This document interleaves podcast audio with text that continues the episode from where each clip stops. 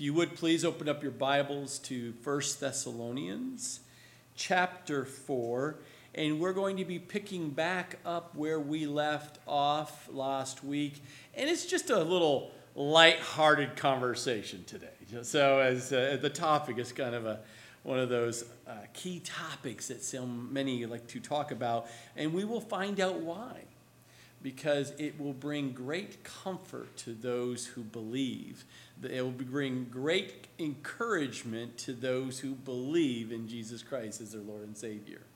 Now, for those of you who do not put their trust in Jesus Christ for their salvation, this will not bring encouragement and comfort to you. This will bring probably fear into your heart. So just hang with me here, okay? Just go through it. Let God minister to your heart as he wants to minister to your heart by the power of the Holy Spirit, and allow him to speak to our heart. So let us, Lord Father, come to you, and as we worship you in song, may that have prepared our ears to be wide open to hear from what your word has to say to us today.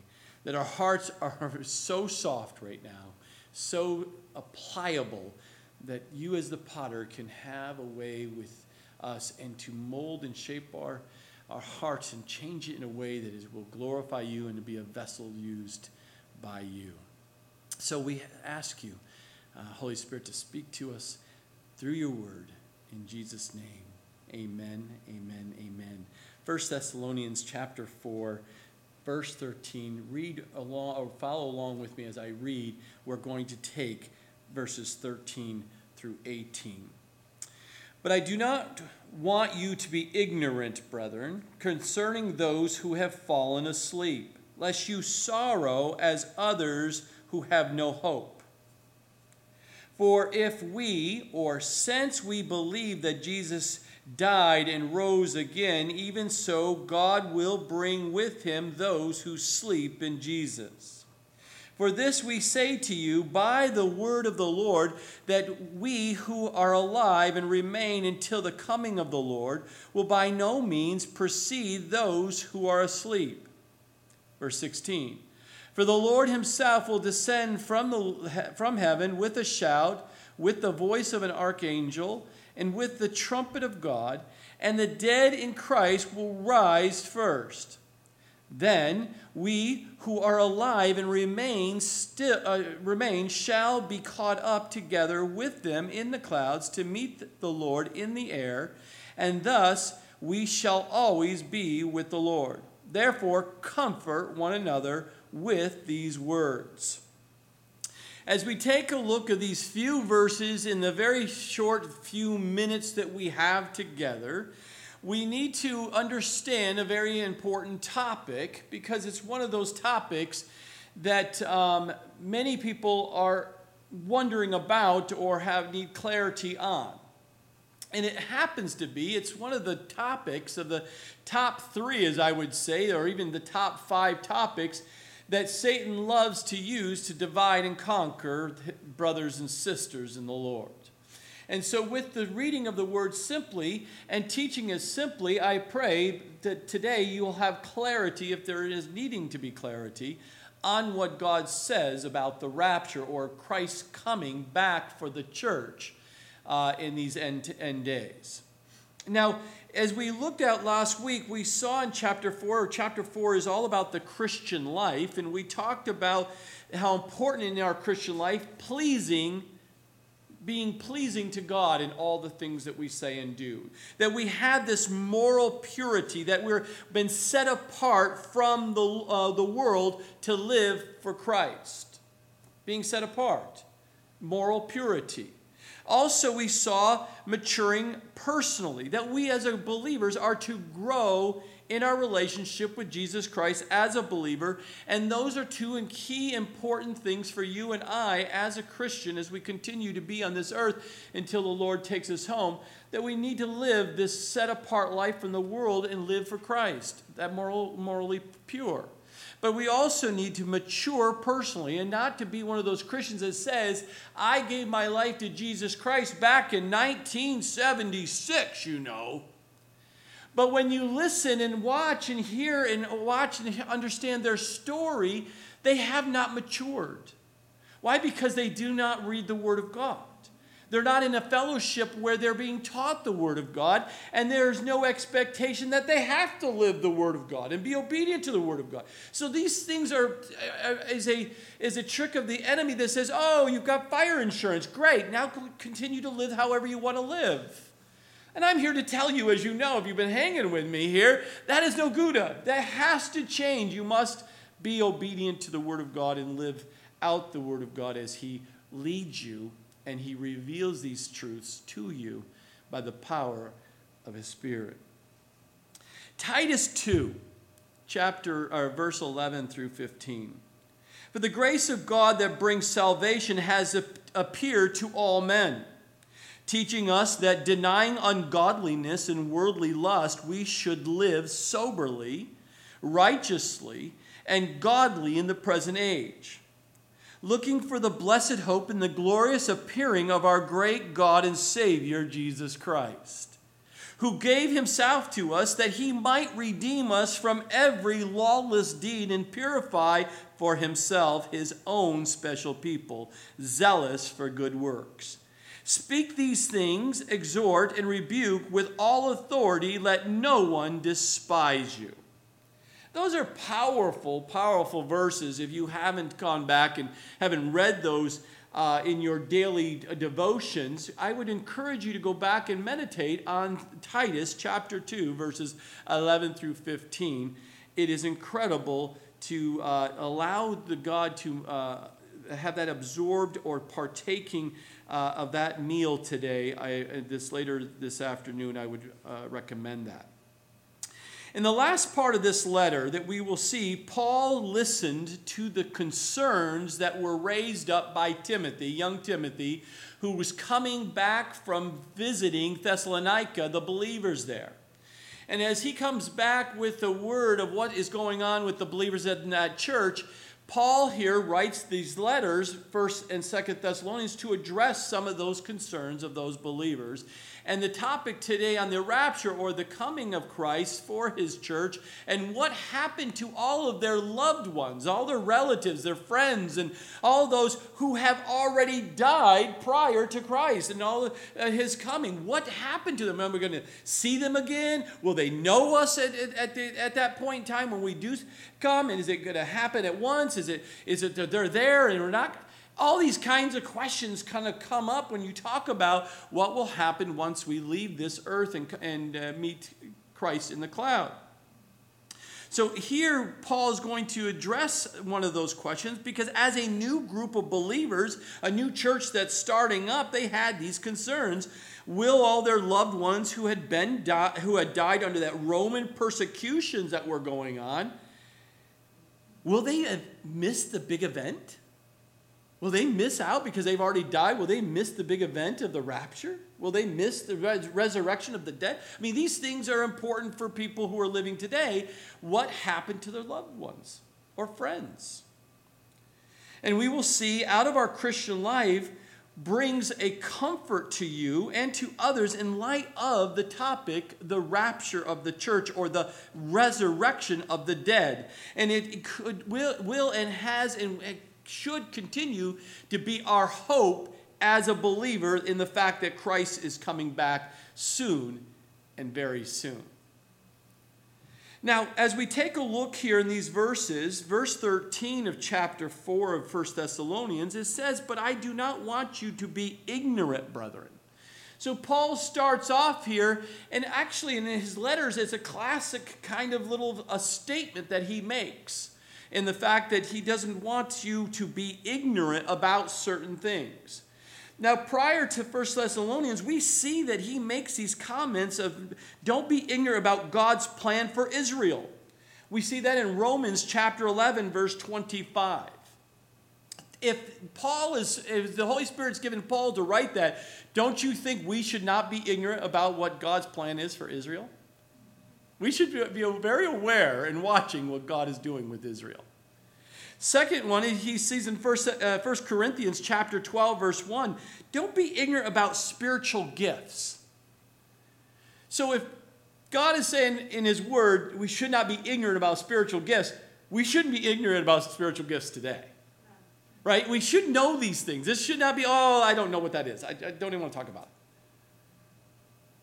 We're not to be ignorant. We should know what the Scripture says. Not but by the best-selling author out there, not by some pastor or reverend or whoever wants to, but what does the Word of God say? You and I should not be ignorant about those things. That's what Paul says there. He also says in 2 Corinthians 1:8, don't be ignorant about suffering and trials in the Christian life. Why? Because like God's plan for Israel, like the spiritual gifts, like about suffering and trials as a Christian, these are three things that I see constantly being used by Satan to divide and conquer the people, to cause confusion of you. Like some teachings and heresies out there that says you should be wealthy and healthy and wise. And if you're really in the faith, you will never get sick. That's false teaching. So we should not be ignorant about suffering and trials in the Christian life, because God uses those, as we studied in 2 Corinthians and we studied in the first part of Thessalonians. God uses those trials and tribulations to refine you, to help you grow and mature and change. Little heat. Get you to move, because you're not willing to change by that subtle, soft voice that you're not listening to. He'll rattle you. And then today, 1 Thessalonians chapter 4, verse 13, we're not to be ignorant about the rapture and the second coming of Jesus Christ. And he continues here in verse 13, he says, concerning those who have fallen asleep. Asleep, you would think, oh, they're having a snooze. Oh, that's nice. Some people are very good at taking naps. And then some others, no. Now, he's not talking about sleep. He's talking in the term they use there about death. There are some who have fallen and are now dead, and you're no longer with you. I understand that is a concern for you, but let me talk about that concern that you're having, lest you sorrow as others who have no hope. Because if you have no hope in Jesus Christ's return, if you have no hope for eternal salvation, then you as a non-believer living in this life, you are going to be in constant fear of death and what is going to happen, because you have no hope. You think, like the enemy is taught and a lot of society in the world is taught, there is nothing after this. You just fall asleep. I saw it in the Scripture. Paul says it in 1 Thessalonians chapter 13. They've fallen asleep. Well, if you know the original language, asleep means, it's a term they use as meaning they're dead. They're not snoozing. That would be ultimate deep sleep. You know what I'm saying? Yeah. No, it truly is very deep. You're dead, right? But just think about this. Paul, in just a few weeks, he was with the Thessalonians there and sharing the gospel and talking about all these things. He emphasized the soon return of Jesus Christ. He was telling them at that time, at that point, yes, you need to know Jesus because he's coming back soon. And it's still the same message for you and I today. You need to know Jesus because he's coming back soon. And the Thessalonians believed it earnestly. And they understood that this part where, okay, I understand that God, Jesus is coming back for us. This is exciting. Paul, you're excited about it. We're excited about it. But what about those who are our friends and neighbors and all the people we know who have already died?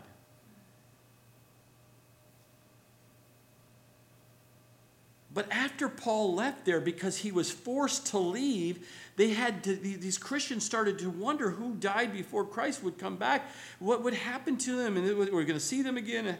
How is this all going to play out? Are they going to miss the big victory and the blessing of Jesus' coming? The word sleep here is certainly a common word that was used and picked up, that Christians picked up to emphasize the idea of rest. And early Christians began to call their burial places cemeteries, which means dormitories in the language, or sleeping places. And that's where we get our word cemetery from. Yet the Bible never describes the death of an unbeliever as sleep. Nowhere in the Scripture. It's never for a non-believer a place of rest. because there is no rest, there is no peace, and there is no comfort for them in death, because they do not have eternal promise of being with God for eternity. So it's false for you and for me to look at a non-believer who says, I want nothing to do with God and I've lived for God, and then tell them after at a funeral that they are resting and they're at peace. Because they're not. They're in great turmoil and great pain and suffering because they will be absent of God. Only you and I, as a believer who trust Jesus Christ as our Savior, has that promise of peace and rest when we die. Do you have that? Do you understand that? That's not negotiable, right? These are it's black and white kind of clarity here for you. Now, Paul uses this expression in a common day expression here about death as sleep, but it does not prove the false and wrong teaching of soul sleep. That the present dead in Christ are in a state of suspended animation, or that they're awaiting for a resurrection to consciousness. The word sleep is referencing here the body is in the earth and the body is waiting for it to be resurrected and changed into the glorious body and reunited with your soul. We see that in 1 Corinthians chapter 15, verses 35 through 57, and especially 2 Corinthians chapter 5, verses 1 through 9. So he says here, those who are in Christ, those who are born again believers, you have tremendous hope, tremendous comfort coming your direction because of the knowing what's going to happen with you without a doubt. And that your body, you will be, your soul and your spirit will be separated from your body, and that body will be in waiting to reunite with your soul in due time. And we'll continue to talk about that here as we look at this. But also the fact that as a believer, he says, lest you sorrow as others have who have no hope. We sorrow for the loss of our loved ones who die before us. We don't sorrow for the individual. We sorrow personally because we have now have a void or a loss in our life because the person we love, the person we knew, is no longer there. But we don't sorrow for the one who has died, who's a believer, because they have not died, they just moved. They have a homecoming, they've gone home. So we're supposed to be celebrating their life because we want to be where they are as a believer. So going to sleep or to die is not to die for us because we are going to be alive, absent from the body, it would be in the presence of the Lord.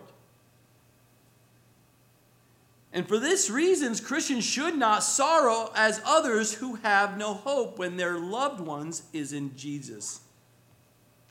2 Corinthians chapter 5, verses 1 through 5 says, for we know that if our earthly house, this tent, is destroyed, we have a building from God, a house not made with hands, eternal in heavens.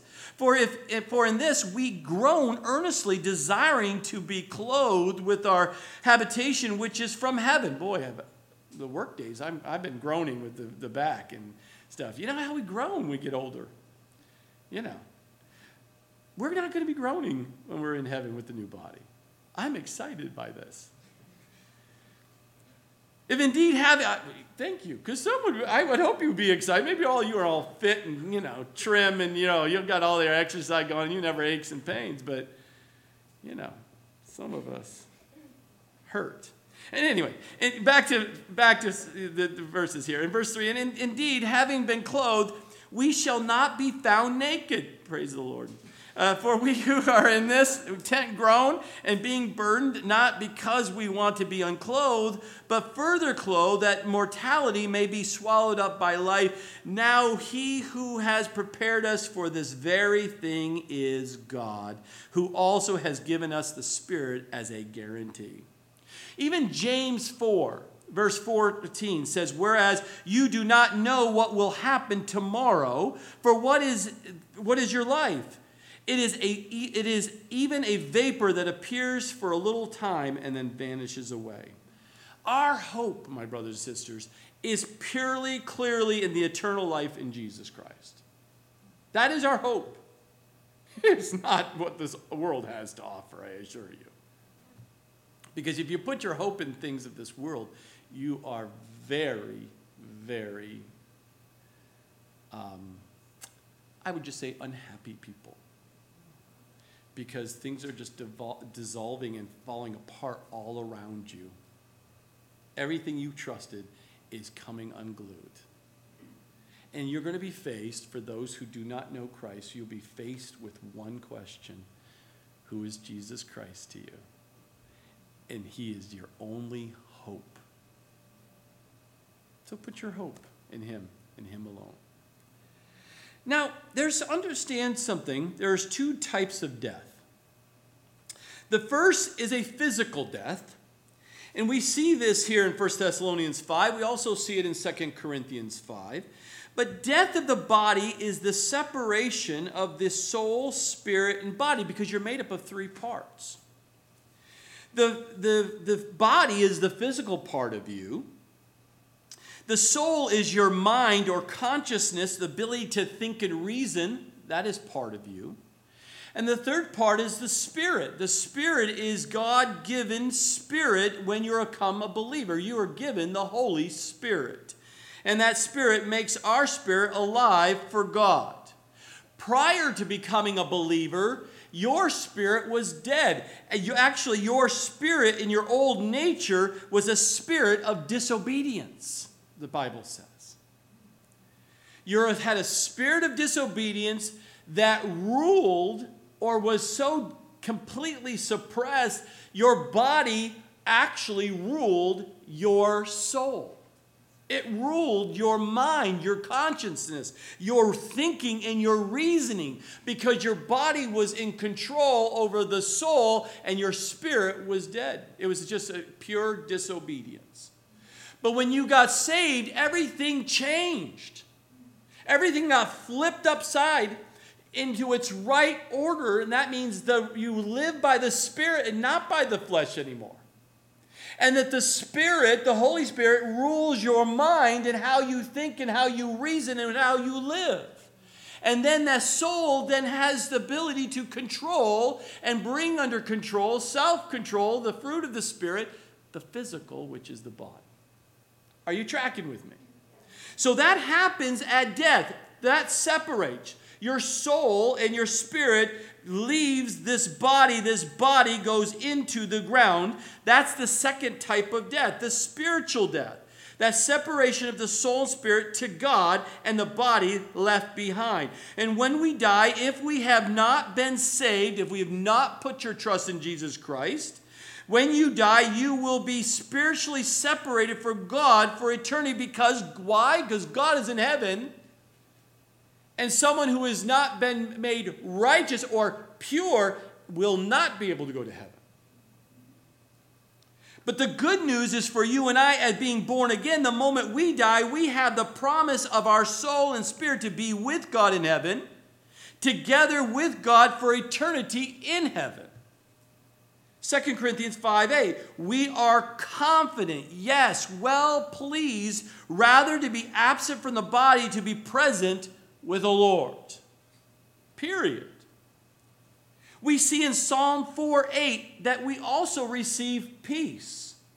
As a believer, you will have peace that's beyond your own understanding. And Psalm 4:8 says, I will both lie down in peace and sleep, for you alone, O Lord, make me dwell in safety. There's only safety in Christ. Apart from Christ, you are not safe. So we should look at death the same way those early Christians looked at it. That we must have this relationship with Christ to have this peace, to have this certainty of what will happen to us eternally. Sadly, not all Christians are at this place of confidence and at this place of peace and at this place of understanding that will bring them as a Christian to a point of comfort and encouragement. And I want to encourage you, my brothers and sisters, if you're not there comforted by these words of the Scripture and are not encouraged of what is going to happen to you eternally, I encourage you to keep showing up regardless of how you feel. And keep reading the Word of God and keep being around brothers and sisters who are strong and who are mature in the faith. That's why in the beginning of chapter 4 he says, you and I must continue to grow and mature in our faith of understanding. Because as you do, peace will fill your life. Joy will fill your life. And this encouragement of what is happening in this life today and in eternity will absolutely overwhelm you with encouragement. Philippians 1:23, for I am hard pressed between the two. So true. Having a desire to depart, take me home, I'm ready to go to heaven. And being with Christ, which is far better. You know, that struggle, I just want to go to heaven, I want to be with Christ, but at the same time, I know I'm here, and I need to do what God's called me to do here. It's always a struggle. It should be, because this is not our home. Heaven's our home. So when this is a vacation gone bad, you're ready to go home, man. Don't tell me the flame's not coming. You know, there's a storm and everything's grounded. I'm ready to go home.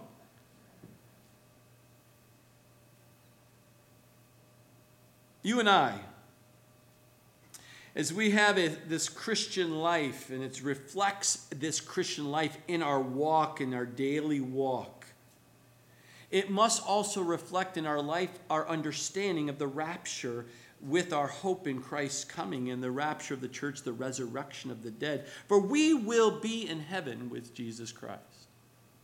Now, verse 14 and 15 says, for if we believe, or in the original language, it can read, since we believe, because he's talking to believers, since we believe that Jesus died and rose again, even so God will bring with him those who sleep, who are dead in Christ. Meaning, sleep in Christ means dead if they were believers before they died.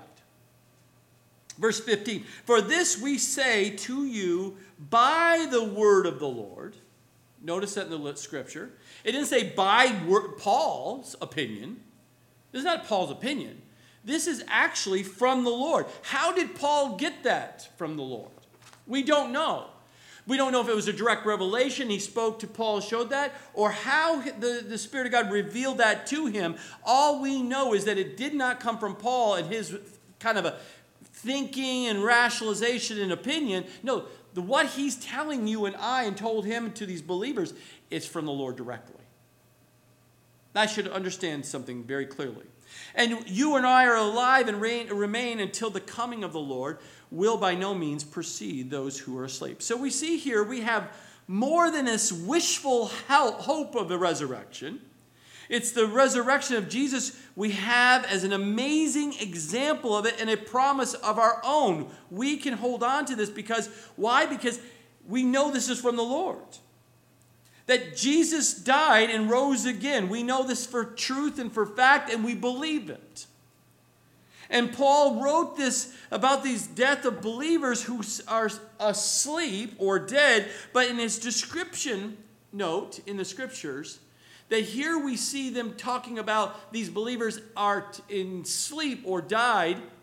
When it comes to the description in the Scriptures about Jesus' death, you'll notice when you read that accounts, he never calls it sleep.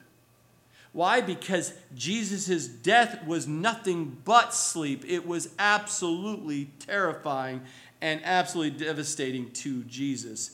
And so you don't see in the Scripture talking about this soft way of saying death. because his crucifixion for your life was nothing but traumatic.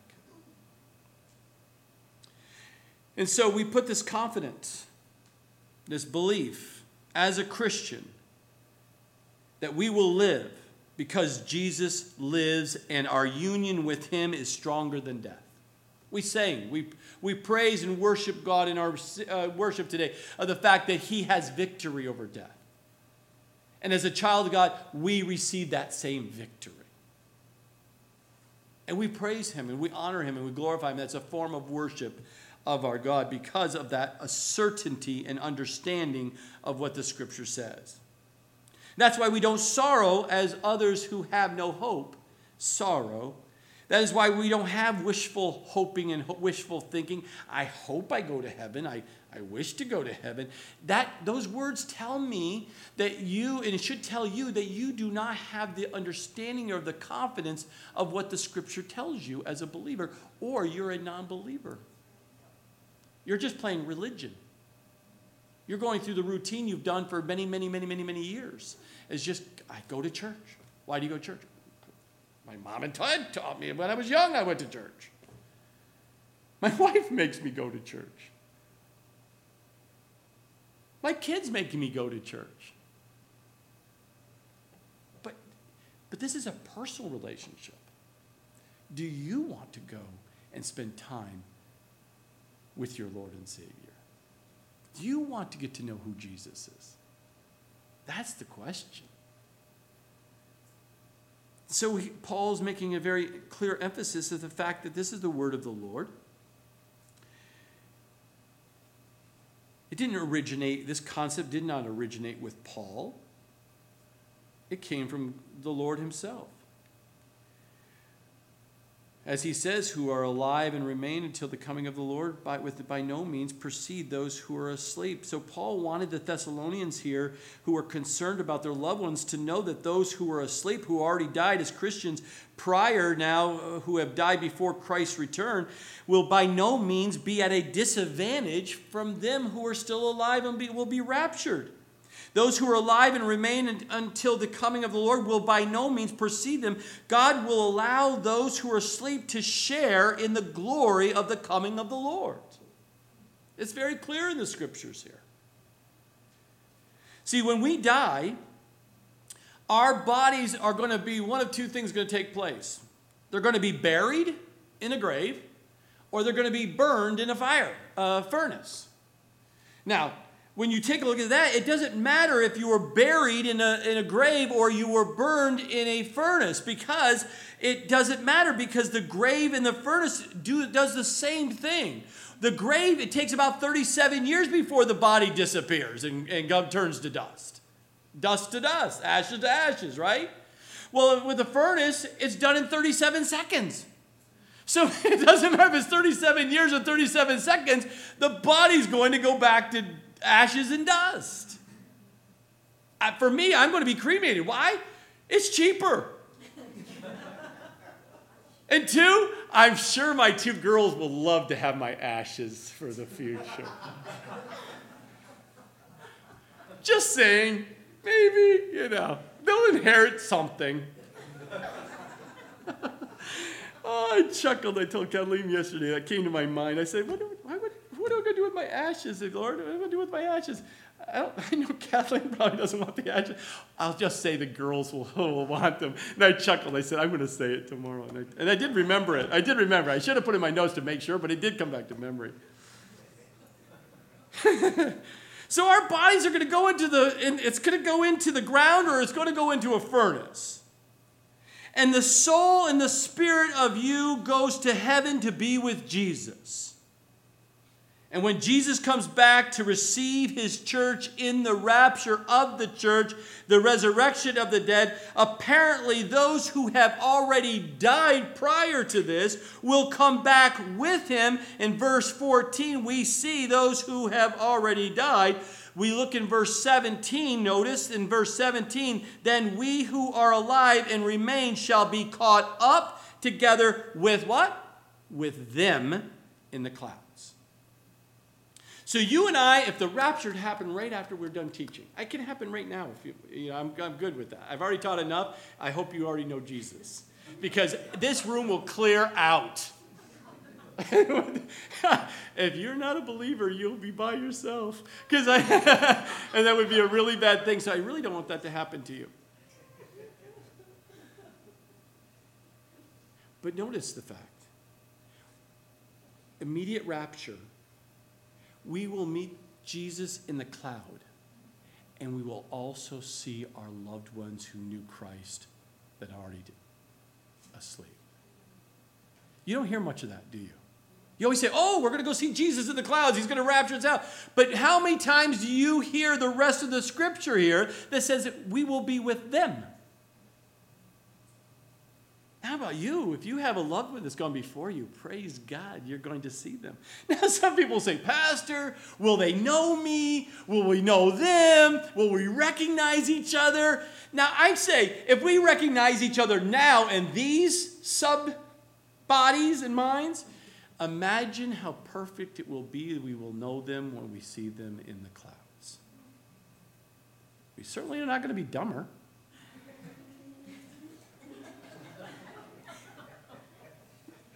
Just saying. God will reveal so much more to us, and he'll bring so much clarity for us when we're raptured. I can't wait. Can you? Soon and very soon. Them, those who have died earlier, will come back with Jesus to welcome you and I, who have not died, but were resurrected in the rapture. And we will see what the Hebrews chapter 12, verse 1 says, will be among the cloud of witnesses. That's going to be beautiful. I can only imagine. Verse 16. We see another key thing here, and that is certainly there's a promise that is given to us we can hold dear. For the Lord himself will descend from heaven with a shout, with the voice of an archangel, and with the trumpet of God. And the dead in Christ will rise first. So we see here that Jesus Christ now sits at the right-hand side of the Father in heaven. Right? We know the scripture. Jesus will leave that position, and he will personally come. And the Lord says right here, the Lord will himself will descend and come with three things. Some believe it could be one thing, one sound. It could be a shout, it could be a voice, and it could be a trumpet, and it's all in one sound, or it could be three separate things. I lean toward three separate things. And when I study the language here, I see three different things because I believe it's just going to be one big party. Right? And it's going to be all of this with the fact that there's this shout, the ancient Greek word here, when I looked this up, of the word shout, is the same word used for the commands that a ship captain would give to the rowers, or a captain or a commander speaks to soldiers. It's with authority is what it means. So when he returns, the Lord is going to have a voice with authority. The rapture will not be silent or secret. Though the vast majority of the people who are not believers, who are going to be left behind, will not understand the sound or sounds that they heard. Now, why do I believe that? Because the scripture, when you look in Acts chapter 9, verse 7, and Acts chapter 22, verse 9, we know that Paul heard the heavenly voice on the road to Damascus. He heard it as clear as can be, the voice of God. But you know he wasn't alone. He had his inner circle, his other soldiers and that were with him. And when his companions heard the sound of a voice, but they heard a sound, but not to their understanding of meaning. all they heard is they heard something, but they could not make out the words. They couldn't make out the understanding of what was being directly, clearly spoken to Paul's ears, but their ears only heard a sound. And it may be well as in this situation where this shout, the voice, the trumpet is accompanying the rapture, and it will have that same effect on the entire world who is left behind. They heard something, but then the people were gone. Now, when you see the shout, that's pretty clear in the language. It's a voice of authority, a shout of authority. We're coming. We're here. Come on up. But the voice of the archangel, it's not that Jesus is an archangel. Absolutely not. The only description of archangel in the Bible is Michael, and we see that in Daniel chapter 10, verse 13, and Jude 1:9. So the archangel, I kind of lean toward the fact that the believers who already had passed and are in Christ, coming back with Christ, why wouldn't the archangel Michael be used to be along, shouting along with everybody else? So I lean toward that there's a shout of authority, there's an archangel that shows the position of authority of the representing of the angels, but there's also the trumpet. And believers are gathered with the trumpet of God. We see that even in the Old Testament, where trumpets sounded the alarm for what? War, and also to cause panic among the enemy. And then we see the seven trumpets described in the scriptures in Numbers 10, verse 9, and Revelation 8, chapters 8 and chapters 9, if you remember the seven trumpets. Trumpets also sounded for the assembling of God's people. We see that in Leviticus chapter 23, verse 24. Chapter 23, verse 24, and Numbers 10:2. So we see as we study the scriptures and you see the word trumpet, you need to study the whole scriptures to see the occasions when trumpet is used in the scriptures and look at the patterns and understandings of what that means. Here, the trumpet of God gathers together God's people. That's why the trumpet of God. Come on up. We're ready to start. What an amazing moment that will be. That you and I, we only talk about in the twinkling of an eye, will be in the clouds. Somewhere in the atmosphere, we're going to be with our Savior and our loved ones who went before us. And in the time, we're going to hear a shout. You can imagine your loved ones shouting. Is that the shout? Or is it just the Lord's voice shouting? Let's say all the above. And a trumpet saying, I'm calling you home. Calling you home.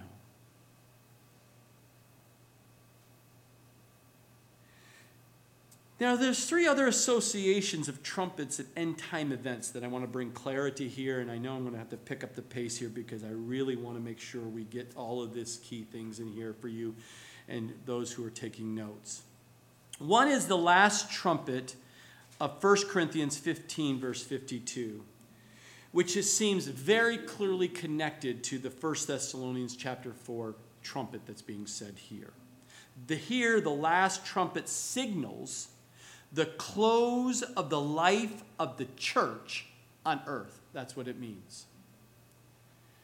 1 Thessalonians chapter 4 with 1 Corinthians 15:52, that trumpet says the end of the church age at the time of the rapture. The others are the seven trumpets which culminate in Revelation chapter 11 verse 15. And the trumpet gathering of the elect of Israel at the end of the age we see in Matthew chapter 24, verse 31.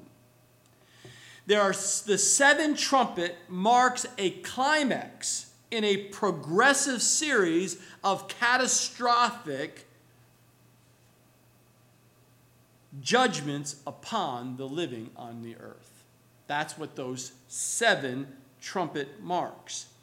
as to the trumpet here in 1 Thessalonians chapter 4 and the one mentioned in Matthew 24:31, we can see these are two different things. First, the subjects of those two different teachings and the different layers. Our subjects are different. Matthew refers to Jewish believers during the Great Tribulation. But here in Thessalonians, it's referring to the church that's being raptured. That's why they're two distinct. Why am I saying this? Because there's people out teaching that say that's the same. I'm just going to help you clear that these are two separate events.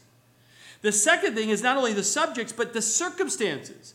The Matthew account refers to a gathering of the elect scattered over the earth with no mention of resurrection. Here in Thessalonians chapter 4 refers to the rising of the believing dead. And the third thing is the results of these two different occasions here. We see the difference between them because Matthew refers to living believers gathered from all over the earth at the command of their Lord who has returned to earth in open glory. Whereas here in Thessalonians, it refers to the uniting of the raised dead and with the living believers, you and I, if we're still alive, to meet the Lord in the air. So these are two separate distinctions, so be very careful as you're reading, and just because you see trumpet here and trumpet here, doesn't mean they're the same trumpets, that there's the same events. They're different events. That's why you need to study this. But Paul's point here in Thessalonians is clear. The prior dead in Christ will not be left out of either the resurrection or the return of Jesus for the church. In fact, Paul says, and the Lord says to Paul, they will be first. They will be first. It's only after the faithful departed, those who are already asleep or dead will be in their place with the Lord, and they will come back with the Lord and say, surprise, rapture. What a great sound. It's like a birthday party, isn't it? But better yet, the scripture says it's the groom coming back for the bride. And there are some that are going to be surprised. And there's some who are already gone before who are going to know that the surprise is coming. And they gather behind, it says, and they get to push the groom. Go get her. You know, and the people in the family are behind going, yes, he's going to propose. Or yes, the groom is coming for the bride. You see the people behind, they know it's coming.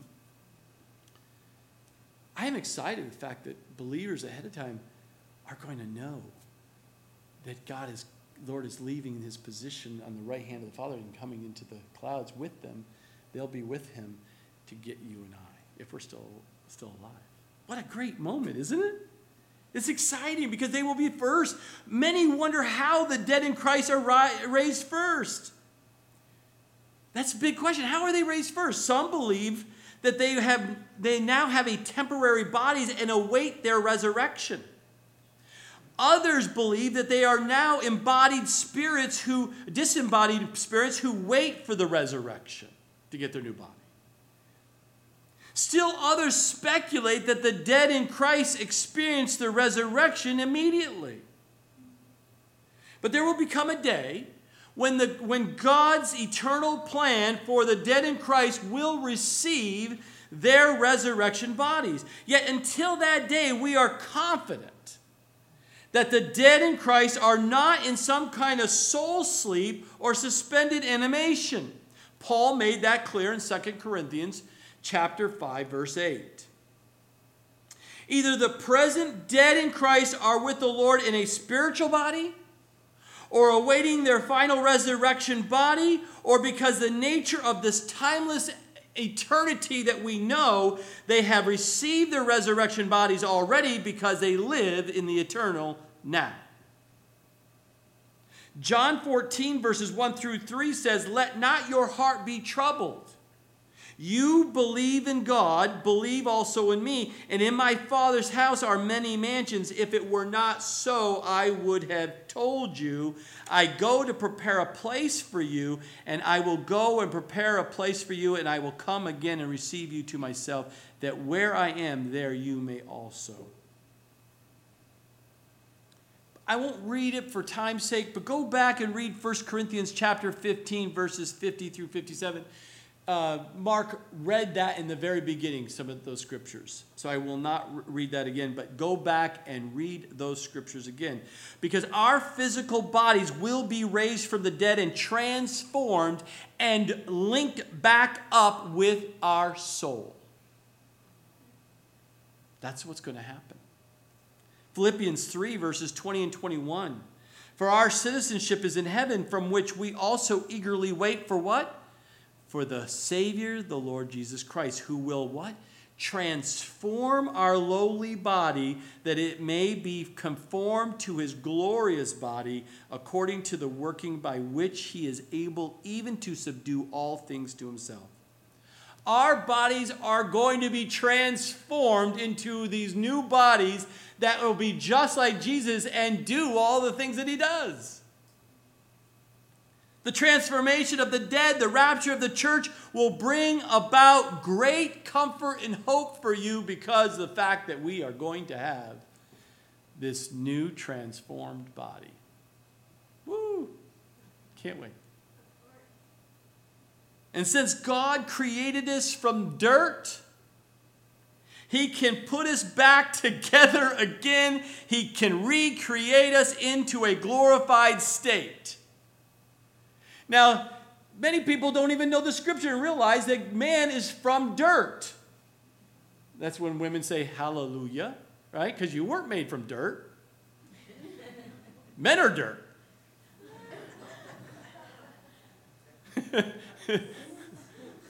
You know, men are just dirt. But I'm sorry, ladies, you were made from man. I'm not sure what's worse. And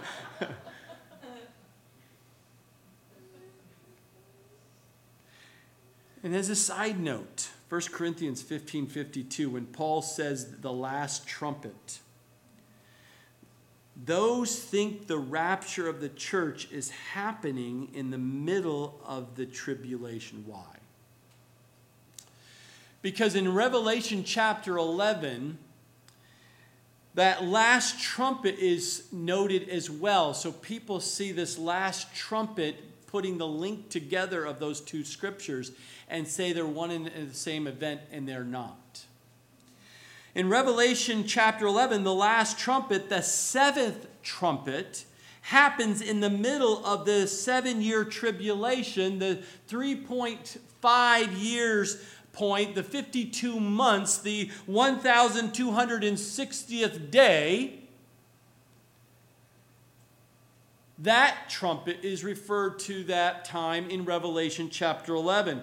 But this trumpet here in 1 Thessalonians is blown during the 7-year tribulation by, I'm sorry, let me say that again.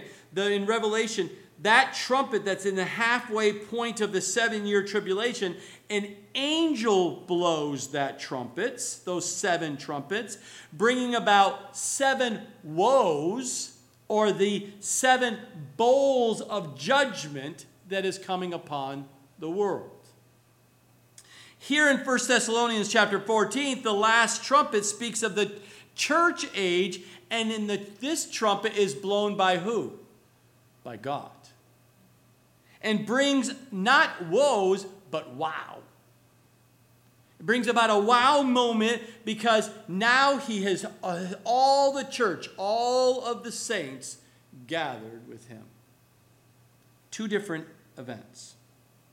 Now verse 17, we're almost there, 2 more verses. Here we go, 2 more verses. Then we who are alive and remain shall be caught up together with them in the clouds to meet the Lord in the air. Thus we shall always be with the Lord. So now we're receiving the rapture here. We're receiving this moment. This is what it is for you and I, the church, if we're still alive at this point.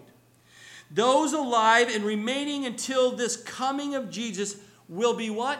We will be caught up. Keyword, caught up. To meet Jesus in the air, together with the dead, those who went before us in Jesus, who have already been risen. They were first. Now, some will invariably ask or say the fact that, and I've heard this so many times, more than I had to ponder on it this week. How many times have I heard this? I lost count. But many times who do not believe in the rapture, and these are people who are Christians and churchgoers, do not believe in the rapture because they don't read the scriptures.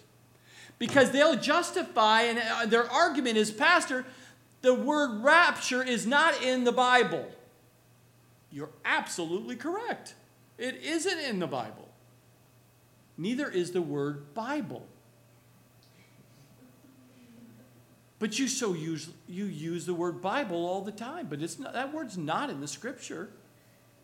It describes the Word of God. And we all accept the word Bible as describing the Word of God.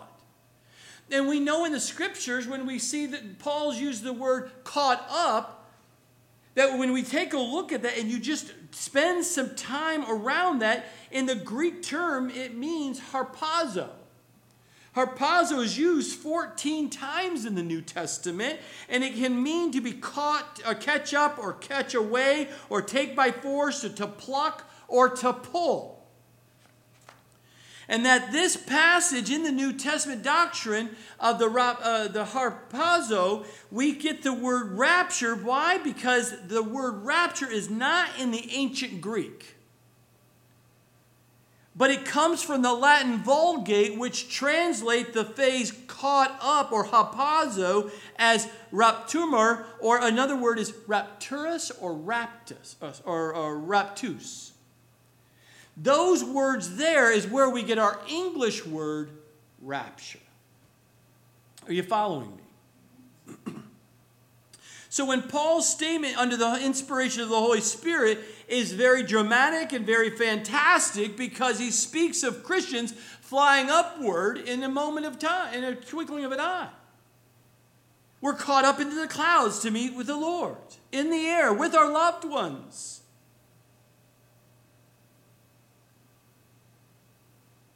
And we would not believe that unless it was in the Scripture. And I'm going to I hope I'm saying this right. And let me follow through in my train of thought, because I'm trying to help those who have said, I don't believe there's a rapture because I don't see it in the Scripture. Now, I just explained what caught up means and where we get the word, English word, rapture. But if you don't believe it because the name is not in the Bible, and that's how you're justifying why you want to ignore the rapture, it doesn't pass the logic test. Because if we won't believe this unless the Bible tells it so, it would be so true on other key points as well, wouldn't it? Not anymore would we believe that God became a baby. You would not believe that unless it was what? The Scripture says so. God came as a baby. Well, the Scripture says so. You have no problem believing that. Jesus did all these miracles. And you believe it. Why? Because it's in the Bible. He died on a cross, and He lives in us. How would you believe that unless you what? Read it in the Scripture. So why, when it comes to the rapture, the coming of Christ for the church, His bride, why won't you believe that? It's in the Scripture. We're going to be caught up into the air. There's no doubt. This event will take place, regardless of how you feel or think. But the timing of this event, chronologically, of God's prophetic plan is the matter of significant debate among Christians today. Many, though they are absolutely certain, without a doubt in their minds, they believe what the Scripture says and how they read it, and they have a position they hold to. And they use the Scripture to back it up. Christians believe the Bible teaches that there will be an important 7-year period of history before the Battle of Armageddon. and the triumphant return of Jesus Christ, his second coming, and everyone believes that is going to take place because they read it in the scripture. The debate is not over if there's a battle of Armageddon. There is no debate over the fact that Jesus is returning. I mean, there's some fringes out there that don't believe it, but for the majority believe it. But the debate is around the catching away, centering on when that will happen during, before, during, or after the 7-year period of what we call the Great Tribulation. And then we see that also obviously referenced in Matthew 24:21. So let me step you through. I know we're going to go over, but bear with me. This is so important. I need you to understand this.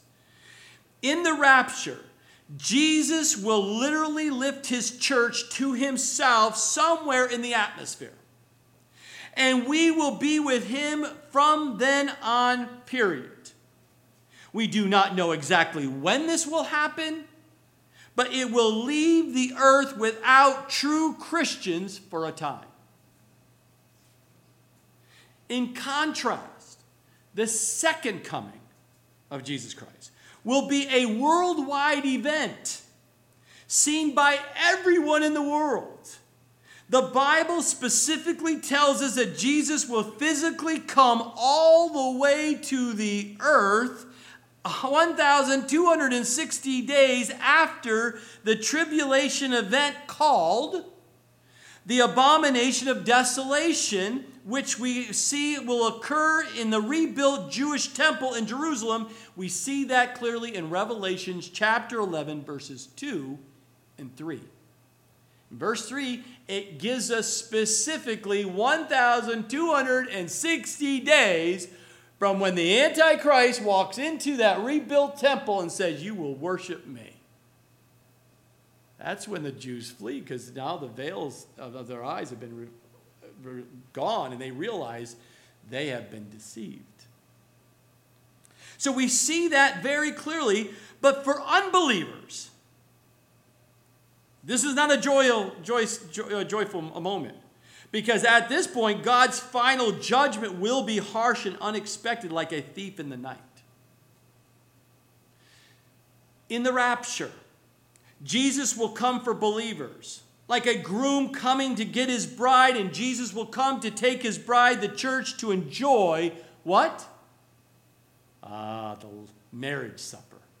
The marriage supper of the Lamb, and we see that in Revelation chapter 19, verses 6 and 9. But in the second coming, Christ will come with his people to the earth to execute vengeance on the Antichrist. We will come with him, all of us come back to this earth, and judge the inhabitants of the earth, those non-believers who would not give their life to Christ during that 7-year period of time, and set up his millennial kingdom. And we see that all clearly in Revelation chapter 19, verses 11 through 21. The rapture is sudden, unpredictable, and no one knows the day or the hour when that will happen. The second coming, it was going to happen exactly 1,260 days after the abomination of desolation. So this 3.5 years after a distinguishable point in tribulation period of time, Jesus will come back to the earth to end the rebellion at Armageddon and bring final judgment. And Paul called that final judgment here in 1 Thessalonians chapter 5, verse 2, the day of the Lord. There are 4 primary points of view on tribulation. You have the pre-tribulation rapture position. Believers are caught up before this final 7-year period. It's at the start of the 70th week of Daniel that he talks about. Others believe in a mid-tribulation rapture position, and these believers believe that their believers are caught up in the middle of this 7 this final 7-year period of time, right in the middle at that 3.5 years of the 7. Some believe in a pre-wrath rapture position. Believers are caught up at some time in the second half of the final 7-year period. And finally, and it is very popular, you'll find, and many around here may have gone to other churches who teach this, the post-tribulation rapture position. The believers are caught up at the end of the final 7-year period. They believe that you as a believer, you as the bride of Christ, will go through the wrath of God. We do not believe that here. My opinion, my position, and the position of this church believe in a pre-tribulation rapture. We believe the scripture is very clear to support that pre-tribulation rapture, that we will be taken out before God himself brings judgment upon the people, that he would not judge his bride. That wouldn't start off a marriage very well, would it? Husband, go ahead. Judge your wife to be. That would go really well. I don't see it. So we take a pre-tribulation position. 1 Thessalonians 1:10 shows believers are waiting for the return of Jesus. Their hope was in an immediate return, wasn't it? Paul says, Jesus is coming. Get ready, Jesus is coming. And if they believed there was going to be a wrath and judgment, would they have that same sense of comfort? If they are going to go through tribulation and be judged by God, would that bring you comfort? No, it would not bring you comfort. 1 Thessalonians chapter 4, 13 through 18 assures those believers who died would share equally with the living of the events of the rapture and the resurrection. There was no fear in the fact that Christ was coming back. There was no disadvantage. Because if there was a disadvantage, if the rapture was happening after the tribulation, well then, those who went before us are in a much better position than we were. Why? Because they didn't have to go through the tribulation. We would be going through the tribulation. That would not be anything good and noteworthy. You would tell them. You who have already asleep, you already have died. Your loved ones are going to go through tremendous suffering. Why would that be good news that Paul would share? He wouldn't. But you know the good news? When the rapture happens, we shall always be with the Lord. We'll always be with the Lord. Whatever the state of the Christian, if you're dead or alive, all of us are going to see Christ coming. And we'll always be with the Lord. What a great reward of heaven to be with Jesus. Death will not break the unity in your relationship with Christ, and death will not destroy the relationship with other Christians. There'll be a true unity in Christ. And lastly, verse 18, therefore comfort one another with these words. That's a requirement. That's not a try it and if you feel like it. The scripture here is a commandment. Therefore, based on this truth, comfort one another with these words.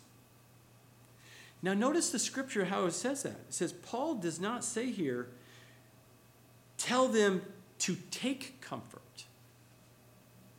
Take comfort, my brother. No, it doesn't say that. It says to give comfort. To give comfort in the way God works.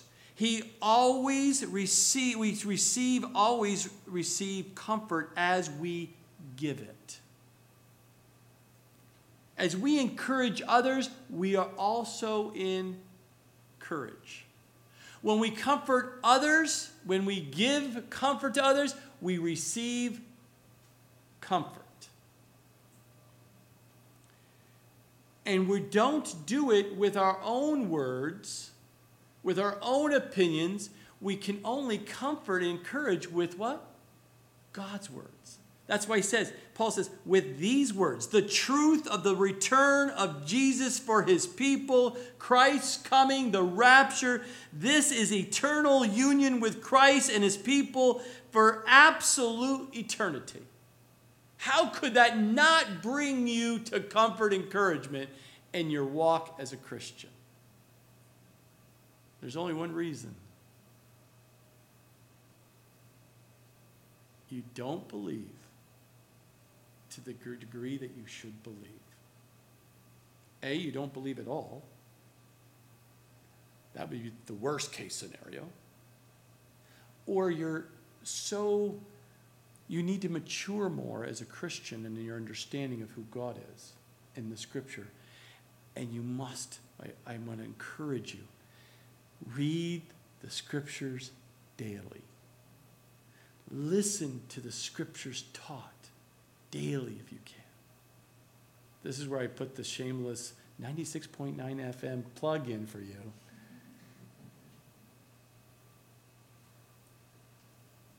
And listen to the solid teaching, a verse-by-verse teaching. As you read verse by verse, be taught verse by verse, hear a little, there a little, and watch God mature you so that these words of the rapture, of the soon and very soon moment event, will bring great comfort to you if you find yourself in a dark valley or if you're suffering physically. You're going to get a new body. Or mentally, things are not settling well. Spiritually, you feel very dry. Whatever the state you find yourself in, find comfort in these words today. Amen? Jesus is coming back soon.